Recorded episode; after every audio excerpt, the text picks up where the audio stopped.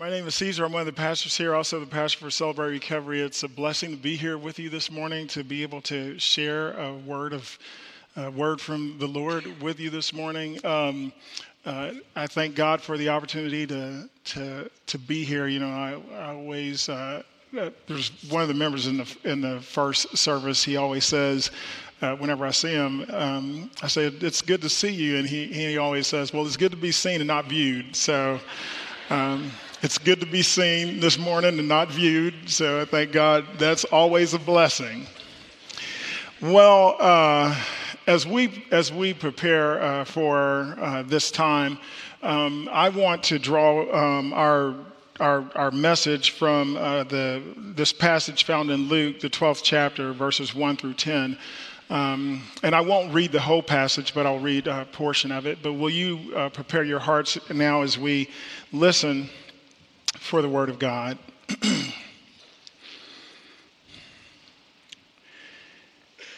Meanwhile, when a crowd of many thousands had gathered so that they were trampling on one another, Jesus began to speak first to his disciples, saying, Be on your guard against the yeast of the Pharisees, which is hypocrisy. There is nothing concealed that will not be disclosed, or hidden that will not be made known. What you have said in the dark will be heard in the daylight, and what you have whispered in the ear of the inner rooms will be proclaimed from the roofs. I tell you, my friends, do not be afraid of those who will kill the body and after that can do no more. But I will show you whom you should fear. Fear him who, after your body has been killed, has authority to throw you into hell. Yes, I tell you, fear him. Are not sparrows, are not five sparrows sold for pennies? Yet not one of them is forgotten by God. Indeed, the very hairs of your head are numbered. Don't be afraid. You're worth more than many sparrows. Let us pray. Almighty and gracious God, we thank you for this day. We thank you for your amazing, amazing grace that meets us once again in this most holy place. We pray now, God, that you would rescue me from me and that you would rescue all of us from ourselves, and God, that you would use me in spite of me, and that you would hide all of us behind your cross, that we may see you lifted up and glorified. We pray that you would let the words of my mouth and the meditations of my heart be holy and acceptable in your righteous sight. And then, God, we will be mindful in all things to give you all praise, honor, and glory. We pray all these things in the mighty name of Jesus Christ. Amen. Will you think with me uh, for a few minutes on this thought, the difficult call of discipleship? As we take the time to think about this passage and as we continue this series, Meeting Jesus for the First Time, I'm reminded of a Native American proverb that says, There exist in each one of us warring, two warring wolves. One wolf, the proverb contends, is a beast that represents envy, pride, greed, arrogance, self pity, shame, lies, false superiority, insecurity, despair, doubt, and hate. The other wolf, this proverb contends, is a beast that represents serenity and humility, kindness, empathy, generosity, truth, compassion, joy, peace, faith, hope, and love. And that the wolf, the wolf that wins the battle in our life, is the wolf we feed the most. As I think about my human existence, and the spiritual journey I'm on, I must admit that as a spiritual being encapsulated and dependent on this physical body to live, that I'm often torn and conflicted as to which wolf I will feed to protect this vulnerable existence of mine. When I think about how I can lose this physical life and all that I love through no fault of my own, I live with a spiritual anxiety that lures me to focus my attention more on my physical needs than on the spiritual needs of my life. Therefore, I find myself in a constant battle trying to balance my life between the physical and the spiritual world in which I live. When I feel and know the weakness of this human body and see the immediate dangers of this world and how it threatens my physical existence, I must admit that I am naturally drawn and conditioned to paying more attention to the carnal wolf of my soul because it gratifies my immediate need for physical and emotional security.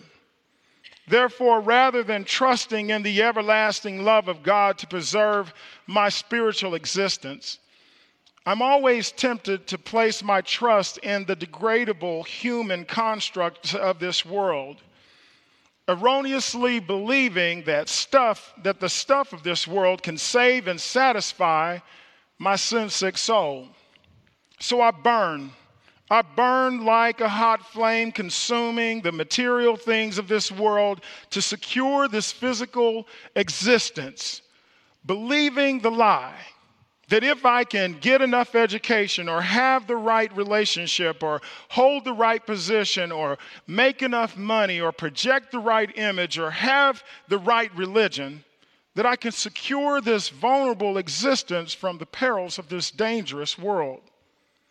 Yes, as I think about my faith and where God is calling me to, I must admit that I don't want to follow God's call because I know that following God's call of discipleship will disrupt my plans of a peaceful and easy life and challenge my natural tendencies to look out for my own physical well being, to look out for me first. However, as much as I think the stuff of this world can save this earthly life of mine, Jesus warns me through this passage to beware of having to beware of having a save this save this life at all cost mentality because there's there is more to this life than just this body jesus says this in verse 4 and 5 i tell you my friends do not fear those who kill the body and after that can do nothing more. But I warn you, fear him who, after he has killed, has the authority to cast into hell. In other words, while our physical being is important and should be valued as a gift of, from God, it is our spiritual beings that we should be more mindful of because it is that essence of which of, of, it is that essence that God wants of us that God wants to relate to having said this about our spiritual lives, I'm not saying that we should not be concerned about what happens in our earthly life. Because to limit our focus on just spiritual needs would make us, as my grandmother used to always say, we'd be so heavenly minded that we're no earthly good. I love what James 2 14 and 2 says. It says, What does it profit, my friend, if someone says he has faith but does not have works? Can faith save him?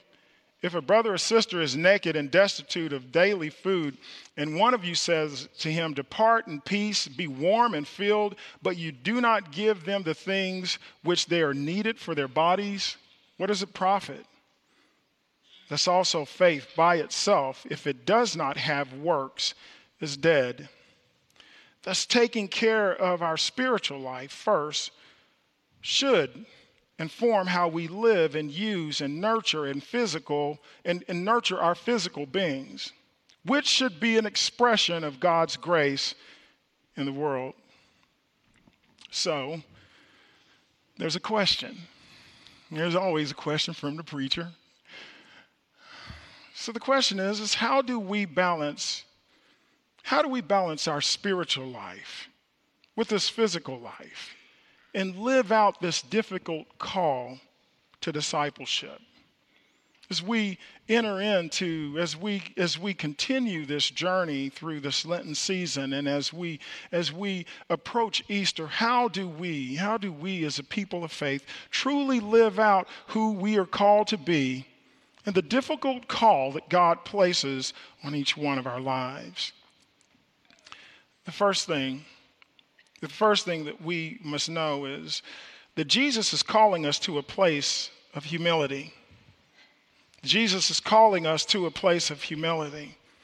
There's several warnings that Jesus gives to his disciples when, when, when it comes to following uh, his call. And the, and, the, and, the, and the very first call that, or the warning that he places on his disciples is not to be prideful. In fact, before Jesus warns the disciples, he, he, he points out to them not to be like the Pharisees, for he says, he says, he says to them, Be on guard against the yeast of the Pharisees.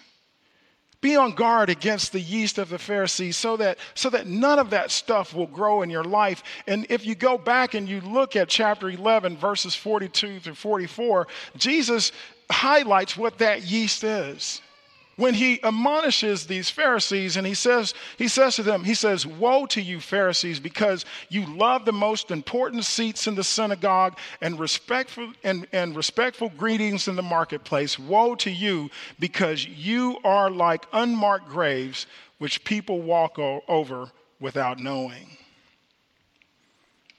I love what Gordon MacDonald says. He says humility is not acquired by being modest it is found in embracing the simple matters of ordinary life and work. Not only will I take out the garbage or clean the bathroom because I'm asked, I would assume such chores as an ongoing responsibility. I find much of God's presence in doing the simple things. Thus, I would submit to you the reason humility is important because it moves us from above others to a with others mentality. And I would suggest to you that when we are with others, we are open to learning and forgiveness and love. The second thing,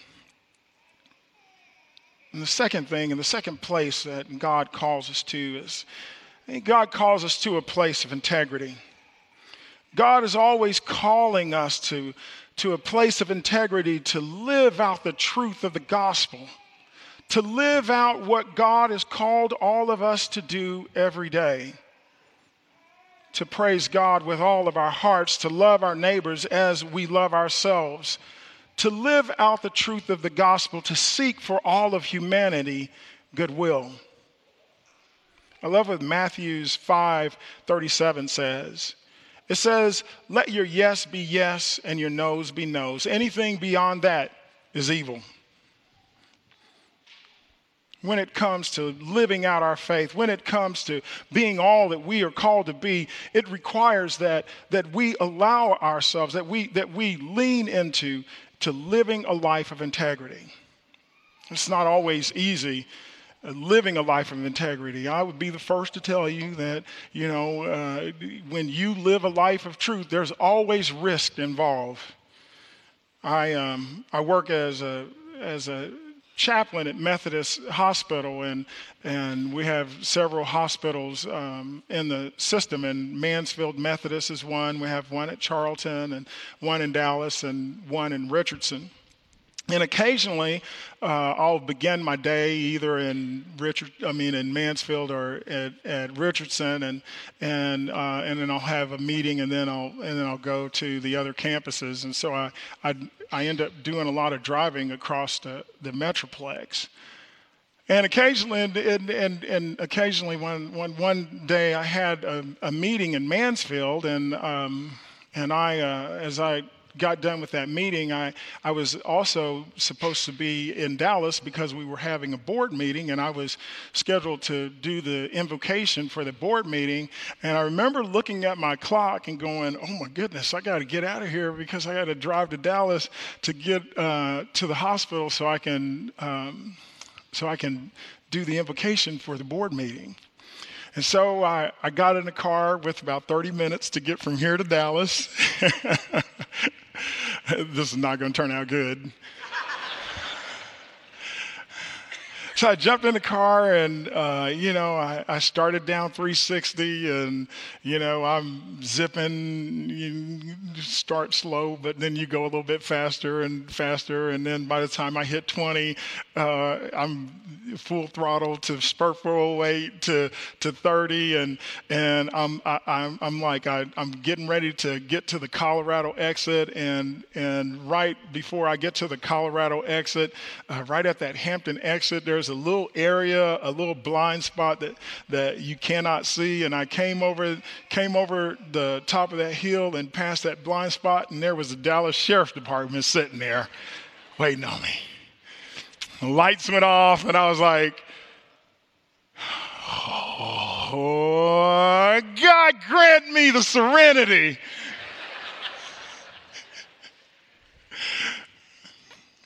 police officer, I, I, pulled over and the, the police officer pulled behind me. And, and so, you know, I, I, I'm grabbing the insurance paper and I grabbing my license and I looked in my wallet and I grabbed my card. It said Chaplain on there. And uh,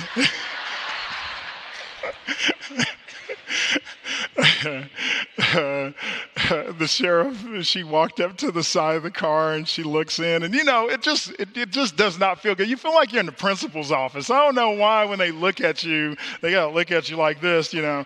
And so she, you know, I hand her the driver's license and the insurance card, and and then I hand her the the uh, my business card.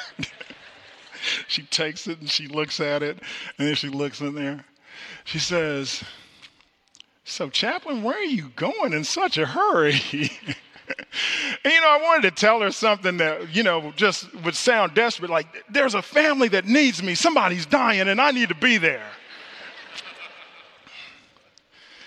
and I, I, I, I, said, well, you know, I got to tell you the truth. I, I, left the meeting late and I and I have to do a prayer over in Dallas and and I'm I, and I just got to get there and and I'm, I'm I'm speeding and you know I'll take whatever I whatever I have to take.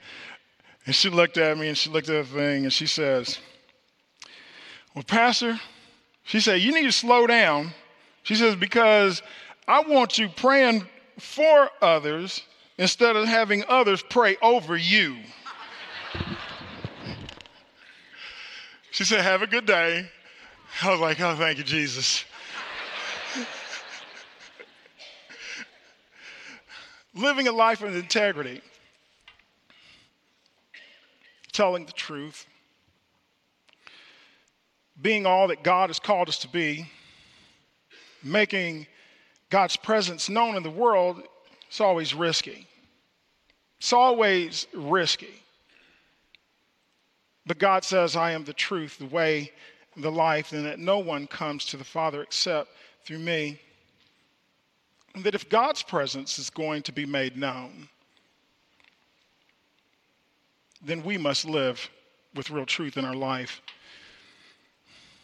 Finally, the third, the third thing that God is calling us to, and God calls all of us to, is to seek the image of God in our life and in the lives in the lives of others.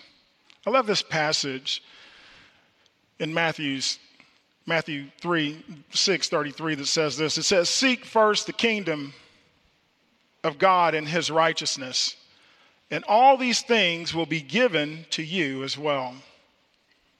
When we seek and look for God's presence in everything, it's hard for us. It's, it's hard for us to hate. And as a result, we get life. We get love and we get life when we seek God's presence. Now, let me just say this. Now, having said that, let me just add this. While I know that there are some things that are, that are not of God, I do believe that God is present in spite of the stuff, in spite of the evil that exists because God's grace can penetrate the darkness of this world. Because God's grace is powerful. And God calls all of us to seek God's presence in everything. when I was in seminary, I remember learning this theological term called Imago Dei. And the word Imago Dei basically means the image of God. What it, it means, and, and the basic essence of the definition, is that it is the image of God made present and actualized in the lives of humanity. It is a unique quality that, that, that, that we find in each one of us the creativity and all of the, the, the will that we have, the free will that we have, is all of the image of God. And God calls us to love humanity with our whole hearts. It's not easy, and it's always costly. Because to love all of humanity with our whole hearts cost, will cost us something. And sometimes it will cost us our lives. I remember, I remember in my own life how these principles played out with my own relationships and my friends. I have a good friend. His name is Dr. Luckett. And when I was growing up, uh, Dr. Luckett, I, I, I, grew up in a small town in southeastern Oklahoma um, near McAlester. And if you drive down uh, Highway 75. It connects with Highway 69 and it runs into McAlester. And then there's Highway 270, and you go east on 270, and there's a small town uh, in southeastern Oklahoma called Hartshorne, Oklahoma. I always say Hartshorne, Oklahoma population, two chickens and a duck. and it's where I grew up, and it's where I met Dr. Luckett. And I met Dr. Luckett because I, when I, when I, uh, when I, when I uh, was in the seventh grade, I started playing football. And uh, you know, when you're a seventh grader and you're six foot, 200 pounds, uh, you're an all-star it doesn't take much. You know, I, I, tell people all the time when I, you know, I was in, in seventh grade, I'd stand right there and, you know, all little, little 150 pound kid bounce off of me. And the coach like, man, you're good, you know, all state. and, and I and and so I began playing football, and Dr. Luckett would come to the games, and eventually got to meet Dr. Luckett uh, in those games, and he was the dentist in our hometown. And Dr. Luckett, as I as as it was such a important time in my life because at that time I was exploring my own faith and trying to figure out what it meant to be a Christian. And I was trying to dissect how, how do I be a football player and a Christian at the same time. And about that time, Dr. Luckett brought uh, to Hartshorne the Fellowship of Christian Athletes, and he became a huddle leader over this over this uh, Fellowship of Christian Athletes uh, um, huddle that that was in Hartshorne. And so I got an opportunity to go to these huddle meetings with Dr. Luckett, and we would, and, and it would be all of the football team and, and other sports, and, and kids from the high school would come to his house, and, and we would, you know, have hot dogs, and there were bonfires and all kinds of things that we would do, and then we would, you know, sing songs, and we'd have a Bible study, and and then we'd leave, and then we'd have some project, but it was it was it was a wonderful opportunity for me, uh, um, growing 16 year old boy, trying to figure out his faith and figure out, uh, you know, my own talent and trying to make my way in the world to have this, this organization there uh, to be a part of. And so Dr. Luckett would always, occasionally, he would invite us to, to go to church. And I, and I loved going to church with Dr. Luckett, and, and I loved uh, going to, to my, my own home church, but I'd love to, to go to Dr. Luckett's church because after church, we would always go get something to eat, and that was always good. and so I remember one Sunday I called Dr. Luckett and, and he would take us to church. And, and I remember I called Dr. Luckett and I told him, I said, I, I wanted to go to church with him. And he said he would be by to pick me up. And I remember he came by my house and, and he uh, he picked me up and we got in the car and and we started driving, but we started going in the opposite direction of, of the church that we normally went to to worship with. And so I looked at Dr. Luckett and I said, I thought we were going to church this morning. He said, he said, we are, but we're not going to that church. And I said to him, I said, well, I said, why? I said, uh, you know, why are we not going? And he said, well, he said, I got a call last week from somebody in the church that told me that we didn't want to have those kids at our church. And he said, in particularly, they didn't want to have any of those black kids in our church. I looked at Dr. Luckett, and he looked at me and he said, and I talked to the pastor, and the pastor didn't have anything to say or didn't want to do anything about it.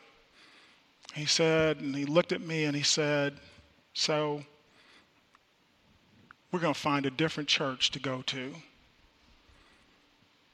He said, We're going to find a different church to go and worship and a, a different place to, to go and worship where we can worship together. When Dr. Luckett followed the simple truth of the gospel, when he began to follow this simple truth of seeing me as part of his own life, what Dr. Luckett was saying to this 16 year old African American boy was that your black life matters that you matter to me, that you matter to God, that you matter to this church. Dr. Luckett, we eventually found a church and, and we started worshiping in that church. And, and, and Dr. Luckett moved away from being just Dr. Luckett to being a close friend. As I played football and, and graduated from high school and had scholarship offers from all over the country, Dr. Luckett was there with me. When I signed my letter of intent, I was in his front room. He, he, he had a cake and, and it had OU on it. I'm sorry, Texas fans. Um, and he had, he had everything laid out and, and a big celebration at his house. He became that confidant. When I went off to Oklahoma and went to school, and I was so ill prepared. I, I tell people I, I was in special reading, special writing, took special uh, arithmetic, and ate Special K cereal in the morning. That's how special I was. And I remember Dr. Luckett shared his wisdom with me, and he said, Caesar, when you go to when you get to college, he said, there's three things you need to do. He said, when you get to college, he says, show up to class every day.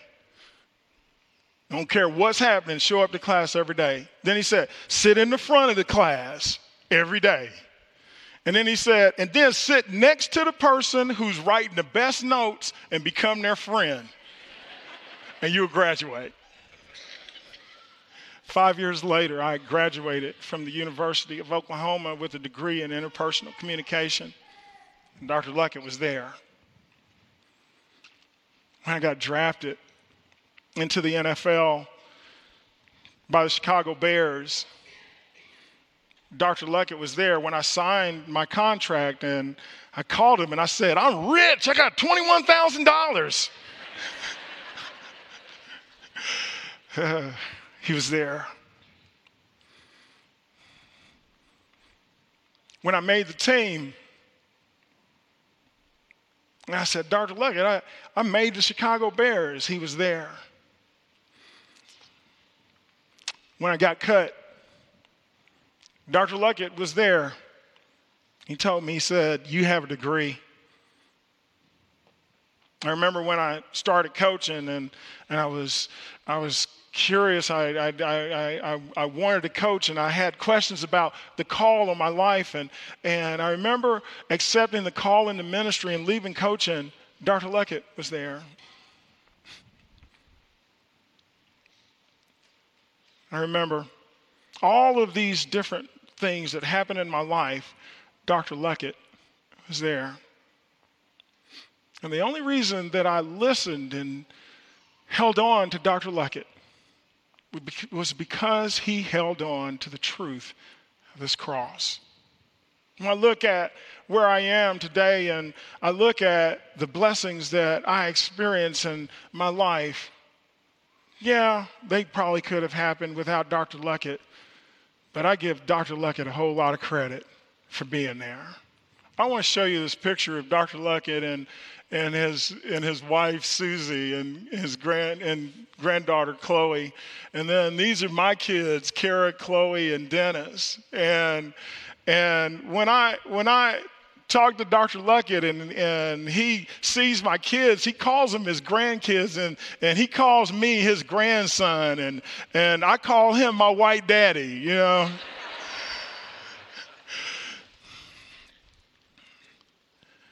And then we'll sit and talk, and he'll ask me, he says, How's Kara doing? And I say, Kara, she's graduating from Stanford this year. And she got accepted by Berkeley and Stanford and George Washington University. How's Chloe doing? I said, Oh, she's studying music at Stephen F. Austin. How's Dennis doing? I said, He's trying to figure out how to tie his shoes.